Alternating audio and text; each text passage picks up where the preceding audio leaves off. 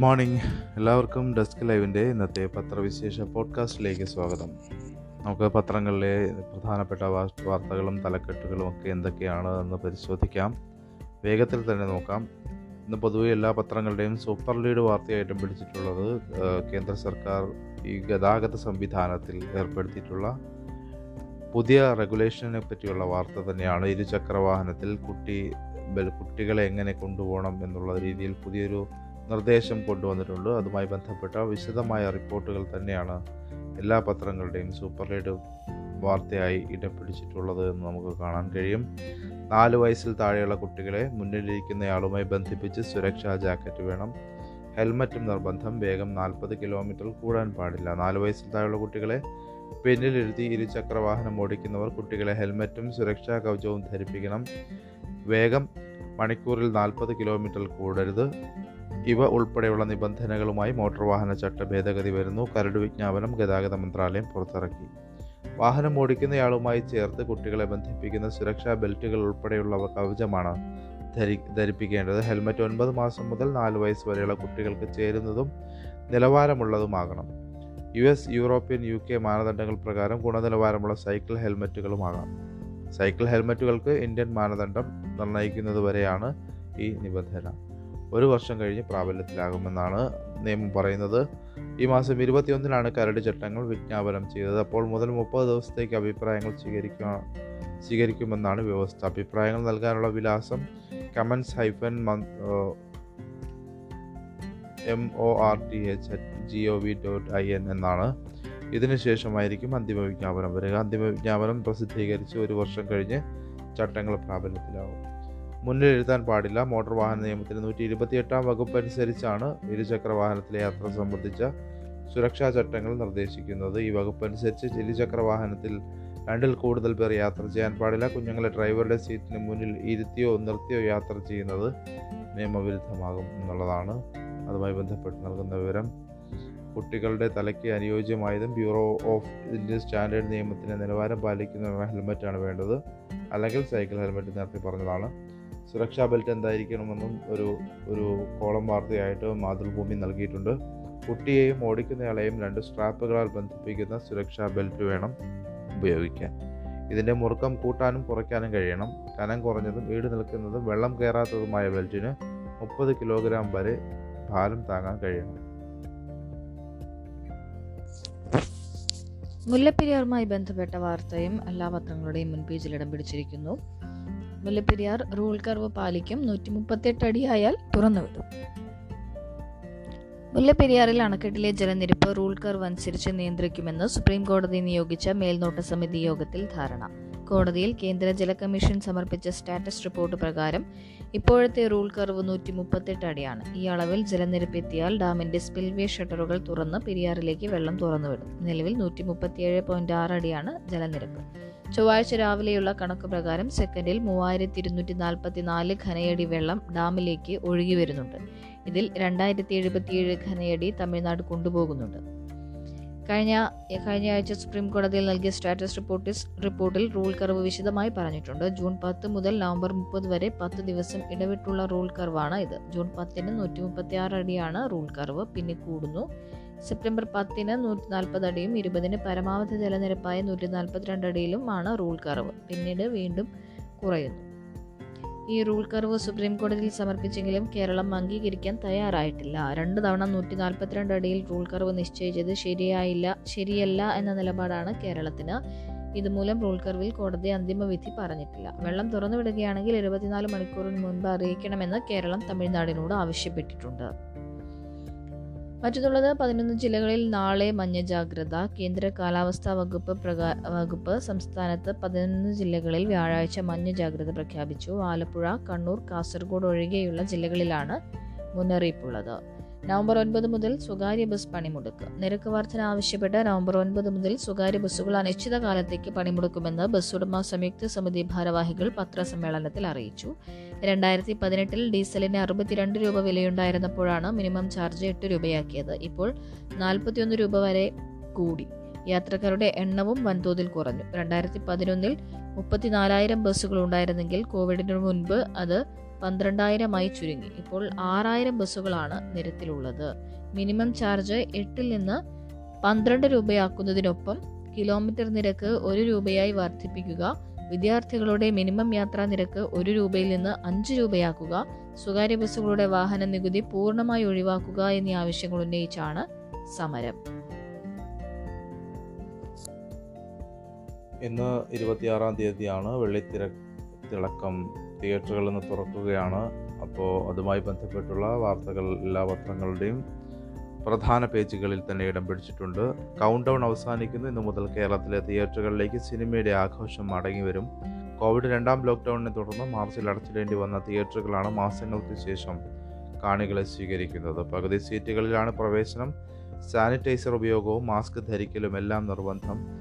പ്രദർശന ഇടവേളകളിൽ തിയേറ്ററുകൾ അണുവിമുക്തമാക്കണം. രണ്ട് ഡോസ് വാക്സിൻ എടുത്തവരെ പ്രവേശിപ്പിക്കാനാണ് സർക്കാർ നിർദ്ദേശമെങ്കിലും ഒരു ഡോസ് വാക്സിൻ എടുത്തവർക്കും പ്രവേശനം നൽകണമെന്ന് തിയേറ്റർ സംഘടനകൾ അഭ്യർത്ഥിച്ചിട്ടുണ്ട്. ഹോളിവുഡ് ചിത്രങ്ങളാണ് ആദ്യ റിലീസുകൾ. ജെയിംസ് ബോണ്ട് ചിത്രം no time to die venom two എന്നിവയാണ് മിക്കവാറും തിയേറ്ററുകളിൽ. ജോജു ജോർജ് ചിത്രം സ്റ്റാർ അപ്പാനി ശരത് നായകനായ മിഷൻ സി ശിവകാർത്തികേയന്റെ തമിഴ് ചിത്രം ഡോക്ടർ തുടങ്ങിയവയും റിലീസ് പട്ടികയിലുണ്ട്. രജനീകാന്ത് ചിത്രം മണ്ണാത്തെ അടുത്തയാഴ്ച എത്തും ദുൽഖർ സൽമാന്റെ കുറിപ്പാണ് ആദ്യം എത്തുന്ന വമ്പൻ മലയാള ചിത്രം. നവംബർ പന്ത്രണ്ടിനാണ് കുറിപ്പിന്റെ റിലീസ്.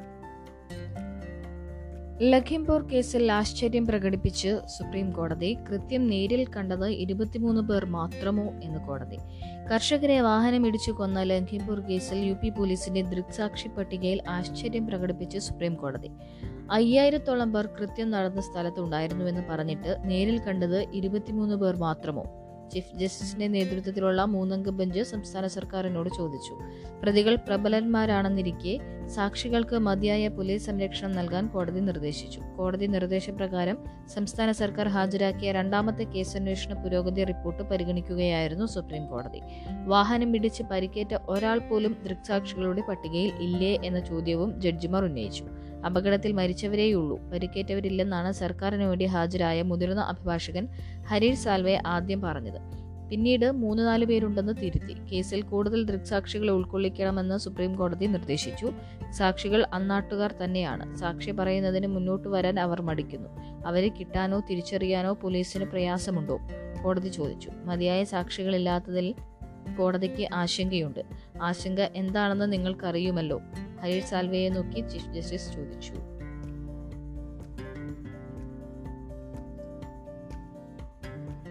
ലോകകപ്പ് ട്വന്റി ട്വന്റി മത്സരവുമായി ബന്ധപ്പെട്ട റിപ്പോർട്ടുകൾ ഇങ്ങനെയാണ്. ഡീകോ ട്വന്റി ട്വന്റി ക്രിക്കറ്റ് ലോകകപ്പിൽ വെസ്റ്റ് ഇൻഡീസിനെതിരായ നിർണായക മത്സരത്തിന് തൊട്ടു മുമ്പ് മുൻ ക്യാപ്റ്റനും വിക്കറ്റ് കീപ്പർ ബാറ്റ്മാൻ ബാറ്ററുമായ ക്വിന്റൺ ഡി കോക്ക് ദക്ഷിണാഫ്രിക്കൻ ടീമിൽ നിന്ന് പിന്മാറി. വ്യക്തിപരമായ കാരണങ്ങൾ ചൂണ്ടിക്കാട്ടിയാണ് ഇതെന്ന് പിന്മാറ്റമെന്നാണ് അറിയുന്നത്. എന്നാൽ വംശീയതയ്ക്കെതിരായ ബ്ലാക്ക് ലൈഫ്സ് മാറ്റർ പ്രസ്ഥാനത്തിന് പിന്തുണയുമായി.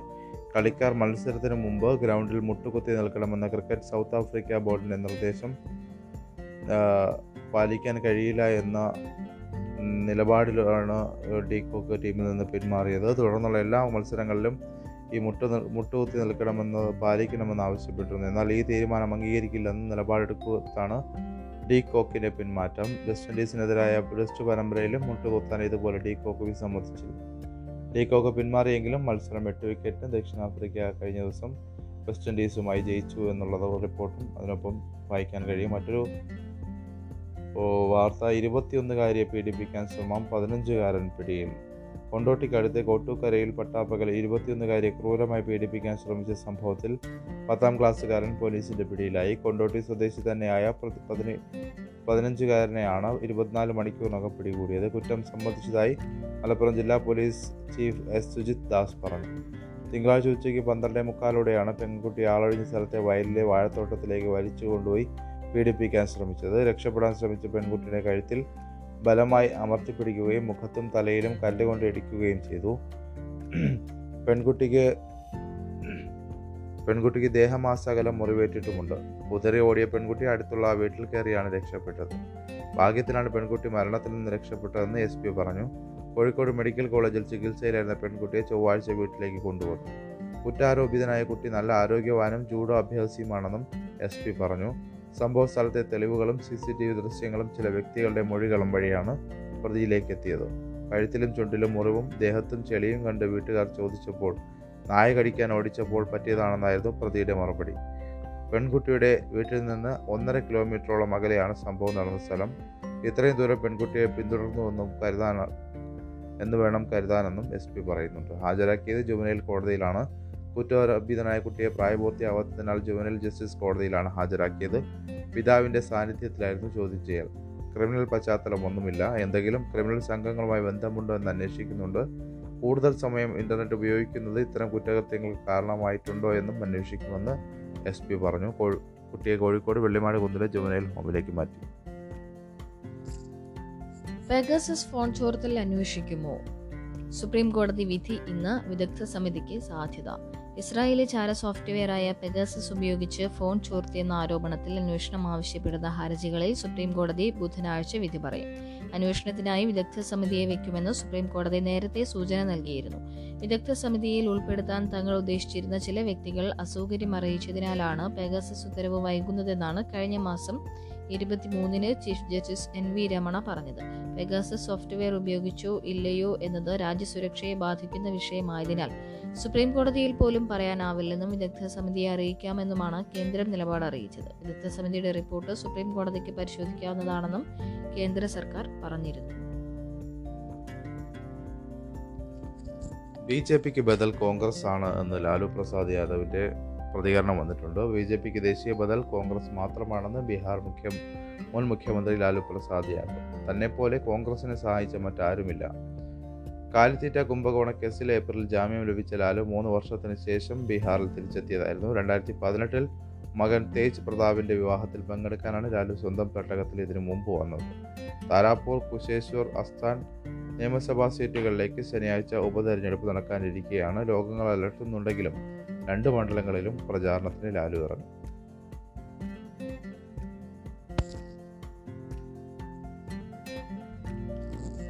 ജപ്പാൻ രാജകുമാരി കൊട്ടാരത്തിന് പുറത്ത്. കൊമോറോവിന്റെ കൈകോർത്ത് പിടിച്ച് മാക്കോ രാജകുമാരി പറഞ്ഞു ഈ വിരലുകൾ ചേർത്ത് പിടിക്കുവോളം വലുതല്ല എനിക്ക് മറ്റൊന്നും. എതിർപ്പുകളെ അതിജീവിച്ച് അധികാരത്തിന്റെ പ്രതാപ ചിഹ്നങ്ങളും സമ്പത്തുമെല്ലാം ഉപേക്ഷിച്ച് ജപ്പാൻ രാജകുമാരി മാക്കോയും കോളേജിൽ കണ്ടുമുട്ടിയ കാമുകൻ കെ. കൊമുറോയും ഒന്നിച്ചു.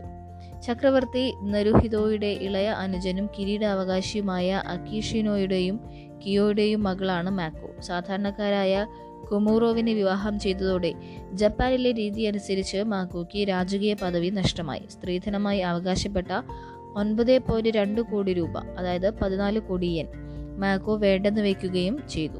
ടോക്കിയോയിലെ ഇന്റർനാഷണൽ ക്രിസ്ത്യൻ യൂണിവേഴ്സിറ്റിയിൽ സഹപാഠികളായിരുന്ന ഇരുവരും എതിർപ്പുകളുടെയും വിവാദങ്ങളുടെയും കൊടുങ്കാറ്റിനെ മറികടന്നാണ് വിവാഹിതരായത്. രാജകീയ ആചാരങ്ങളോ സൽക്കാരമോ ഇല്ലാതെ രജിസ്റ്റർ ഓഫീസിൽ നടന്ന വിവാഹശേഷം ഇരുവരും മാധ്യമങ്ങളുടെ മുന്നിലെത്തി. മാക്കോയും കൊമൂറോവും രണ്ടായിരത്തി പതിനെട്ടിൽ വിവാഹം പ്രഖ്യാപിച്ചിരുന്നതാണ്. എന്നാൽ കൊമൂറോവിന്റെ മാതാവിന്റെ പേരിലുണ്ടായ സാമ്പത്തിക ആരോപണം കാരണം ചടങ്ങ് വൈകി. വിവാദങ്ങളും പ്രണയത്തോടുള്ള എതിർപ്പും കാരണമുണ്ടായ മാനസിക സമ്മർദ്ദത്തിനും ചികിത്സയിലായിരുന്ന മാക്കോ സുഖം പ്രാപിച്ചു വരികയാണ്. ദമ്പതികൾ വൈകാതെ ന്യൂയോർക്കിലേക്ക് താമസം മാറും. അനുപമയുടെ ദത്ത് വിവാദവുമായി ബന്ധപ്പെട്ട സഭ കഴിഞ്ഞ ദിവസം പ്രക്ഷുബ്ധമായിരുന്നു. അതിന്റെ വിശദമായ റിപ്പോർട്ടുകൾ നമുക്ക് പത്രങ്ങളിലെല്ലാം വായിക്കാം. കുഞ്ഞിനെ ദത്ത് നൽകിയ സംഭവം മുഖ്യമന്ത്രിയുടെ ഓഫീസും പോലീസും സി പി എമ്മും ശിശുക്ഷേമ സമിതിയും ചേർന്ന് നടത്തിയ ക്രൂരമായ ദുരഭിമാന കുറ്റകൃത്യമാണെന്ന പ്രതിപക്ഷ ആരോപണം നിയമസഭയെ പ്രക്ഷുബ്ധമാക്കി. അടിയന്തര പ്രമേയത്തിന് അവതരണാനുമതി തേടിയ കെ കെ രമയുടെ പ്രസംഗത്തിനിടെ speaker M P Rajesh mike off ചെയ്തതിൽ പ്രതിഷേധിച്ച് പ്രതിപക്ഷ മുദ്രാവാക്യ വിളികളുമായി നടുത്തളത്തിലിറങ്ങി ശിശുക്ഷേമ സമിതിയെ ന്യായീകരിക്കുന്ന നിലപാടാണ് മന്ത്രി വീണ ജോർജ് സ്വീകരിക്കുന്നതെന്ന് ആരോപിച്ച് പ്രതിപക്ഷം സഭയിൽ നിന്ന് ഇറങ്ങിപ്പോയി. സ്വന്തം അമ്മയുണ്ടായിട്ടും വളർത്തു മകൾ മകനായി മുലപ്പാൽ ചുരത്തുന്ന അമ്മയുണ്ടായിട്ടും പൊടിപ്പാൽ കുടിക്കാൻ നിർബന്ധിതനായ നാഥനുണ്ടായിട്ടും അനാഥനാക്കി മാറ്റപ്പെട്ട പിഞ്ചുകുഞ്ഞിന്റെ കരച്ചിൽ കേട്ട് കേരളം വേദനിക്കുകയാണെന്ന് കെ കെ രമ പറഞ്ഞു. ദത്തെടുത്ത ആന്ധ്രയിലുള്ള ദമ്പതിമാരോടും സമാനതയില്ലാത്ത ക്രൂരതയാണ് കാട്ടിയത്. ഉന്നതതല രാഷ്ട്രീയ ഭരണ ഗൂഢാലോചന പുറത്തു കൊണ്ടുവരാൻ ജുഡീഷ്യൽ അന്വേഷണം ആവശ്യമാണ്. ശിശുക്ഷേമ സമിതി പിരിച്ചുവിടണം. വിഷയത്തിൽ ഇടപെട്ട സി പി എം കേന്ദ്ര കമ്മിറ്റി അംഗം പി കെ ശ്രീമതി താൻ തോറ്റുപോയെന്നാണ് പറഞ്ഞത്. ആരാണ് തോൽപ്പിച്ചത്? ആഭ്യന്തര വകുപ്പിന്റെ തലവന മുഖ്യമന്ത്രിക്ക് അമ്മമാരുടെയും കുഞ്ഞുങ്ങളുടെയും കണ്ണീരിന് മുന്നിൽ നിൽക്കാനാവില്ല. മനസ്സ് മരവിക്കുന്ന കൊടും ക്രൂരതകൾ കാണുമ്പോഴും ഞെട്ടലുണ്ടാക്കുന്നത് ഓരോരുത്തരുടെയും മാനസിക അവസ്ഥയ്ക്ക് അനുസരിച്ചാണെന്ന് മുഖ്യമന്ത്രിയുടെ അഭിപ്രായം തന്റെ കാതുകളിൽ മുഴങ്ങുന്നുണ്ടെന്നും രമ പ്രസംഗത്തിനിടെ പറഞ്ഞു. പ്രസംഗം പത്ത് മിനിറ്റ് പിന്നിട്ടതോടെ സ്പീക്കർ ഇടപെട്ട് രമയുടെ മൈക്ക് ഓഫ് ചെയ്തു. ബഹളവുമായി എഴുന്നേറ്റ Roji M John I C Balakrishnan Shafi Parambil Anwar Sadath തുടങ്ങിയവരുടെ നേതൃത്വത്തിൽ പ്രതിപക്ഷ അംഗങ്ങൾ നടുത്തളത്തിലിറങ്ങി മുദ്രാവാക്യം വിളിക്കുന്നതിനിടെ മന്ത്രി വീണ ജോർജിന് മറുപടി പറയാൻ അനുമതി നൽകി. പതിമൂന്ന് വിമാനത്താവളം ഈ വർഷം വിൽക്കും. തിരുവനന്തപുരം അടക്കം ആറ് വിമാനത്താവളം അദാനിക്ക് വിറ്റതിന് പിന്നാലെ പതിമൂന്നെണ്ണം കൂടി ഈ വർഷം വിൽക്കാനൊരുങ്ങി കേന്ദ്ര സർക്കാർ. വിൽക്കാനുള്ളവയുടെ പട്ടിക എയർപോർട്ട് അതോറിറ്റി ഓഫ് ഇന്ത്യ വ്യോമയാന മന്ത്രാലയത്തിന് കൈമാറി. നാലു വർഷത്തിനുള്ളിൽ ഇരുപത്തിയഞ്ച് വിമാനത്താവളം വിൽക്കുകയാണ് ലക്ഷ്യം. കോവിഡ് ആണെങ്കിലും വാങ്ങാൻ വൻകിട കമ്പനികൾ എത്തുമെന്നാണ് പ്രതീക്ഷയെന്ന് A I A chairman Sanjeev Kumar പറഞ്ഞു. വിമാനത്താവളം അൻപത് വർഷത്തേക്കാണ് വിട്ടുകൊടുക്കുക. യാത്രക്കാരുടെ എണ്ണത്തിനനുസരിച്ച് ലാഭം പങ്കുവയ്ക്കും. വിമാനത്താവളം ഒന്നൊന്നായി കൈവിട്ടതോടെ എ എ ഐ നഷ്ടത്തിലാണ്. രണ്ടായിരത്തി ഇരുപത് ഇരുപത്തിയൊന്ന് സാമ്പത്തിക വർഷം ആയിരത്തി തൊള്ളായിരത്തി അറുപത്തിരണ്ട് കോടി രൂപയാണ് നഷ്ടം. ഇത് നികത്താൻ എസ് ബി ഐയിൽ നിന്ന് ആയിരത്തി അഞ്ഞൂറ് കോടി കടമെടുത്തു. കോവിഡ് സ്ഥിതിയിൽ മാറ്റം വന്നതിനാൽ പ്രവർത്തന ചെലവിന് കടമെടുക്കേണ്ടി വരില്ല. എന്നാൽ മൂലധന ചെലവിൽ ആയിരം കോടി കടമെടുക്കേണ്ടി വരുമെന്നും സഞ്ജീവ് കുമാർ പറഞ്ഞു. കോൺഗ്രസ് നേതൃത്വത്തിലുള്ള യു പി എ സർക്കാരാണ് വിൽപ്പനയ്ക്ക് തുടക്കമിട്ടത്.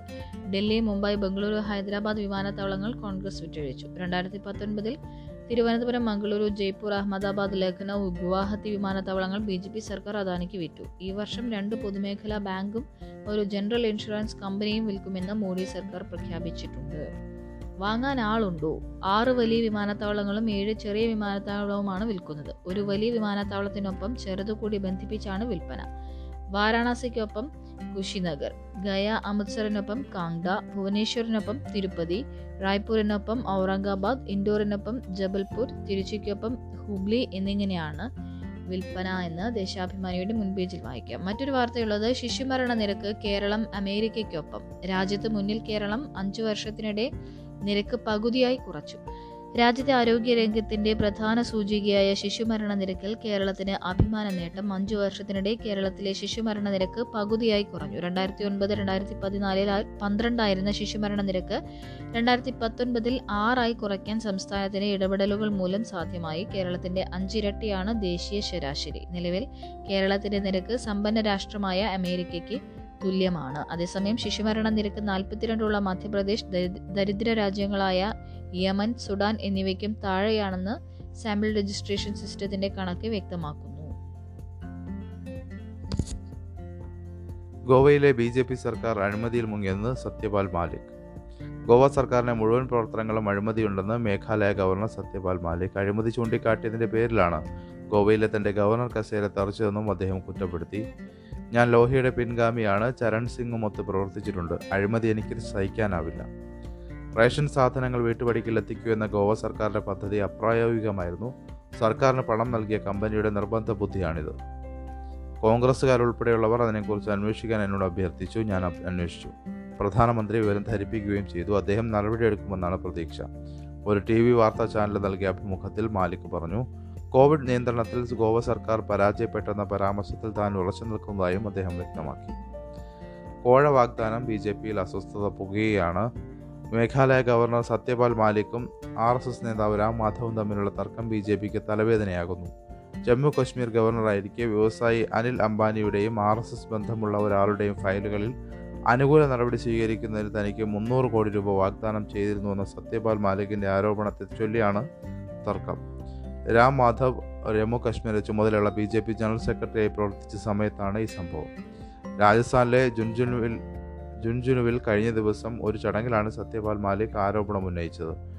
രണ്ട് പദ്ധതികൾക്ക് അനുമതി നൽകാൻ നൂറ്റി അൻപത് കോടി രൂപ വീതം കോഴ വാഗ്ദാനം ചെയ്തു ലഭിച്ചുവെന്നാണ് വെളിപ്പെടുത്തൽ. ആരോപണ വിധേയനായ ആർ എസ് എസ് നേതാവിന്റെ പേര് അദ്ദേഹം വെളിപ്പെടുത്തിയിട്ടില്ലെങ്കിലും മുന രാം മാധവിന്റെ നേർക്കായിരുന്നു. ഏതായാലും ബി ജെ പി ഗോവ സർക്കാരിന്റെ പ്രതിരോധത്തിലാണ് ഇപ്പോൾ ഈ ഈ പുതിയ വിവാദം എന്ന രീതിയിലാണ് ദേശീയ മാധ്യമങ്ങൾ മുഴുവൻ അതുമായി ബന്ധപ്പെട്ട വളരെ വിശദമായ റിപ്പോർട്ടുകളൊക്കെ നൽകി വരുന്നതായിട്ട് നമുക്ക് കാണാൻ കഴിയുന്നു. മേയർക്കെതിരായ പരാമർശത്തിൽ മുരളിക്കെതിരെ കേസ്. മേയർ ആര്യ രാജേന്ദ്രനെതിരായ വിവാദ പരാമർശത്തിൽ കെ മുരളീധരൻ എം പിക്കെതിരെ മ്യൂസിയം പോലീസ് കേസെടുത്തു. മേയറുടെ പരാതിയിലാണ് നടപടി. ലൈംഗിക ചുവയോടെയുള്ള പരാമർശം സ്ത്രീത്വത്തെ അപമാനിക്കൽ എന്നീ കുറ്റങ്ങൾ ചുമത്തിയാണ് കേസ്. രണ്ട് രണ്ട് ജാമ്യം ലഭിക്കുന്ന വകുപ്പുകളാണ്. സ്ത്രീത്വത്തെ അപമാനിച്ചതിന് ജാമ്യമില്ലാ വകുപ്പ് ചുമത്തി കേസെടുക്കണമെന്നായിരുന്നു പരാതിയിലെ ആവശ്യം.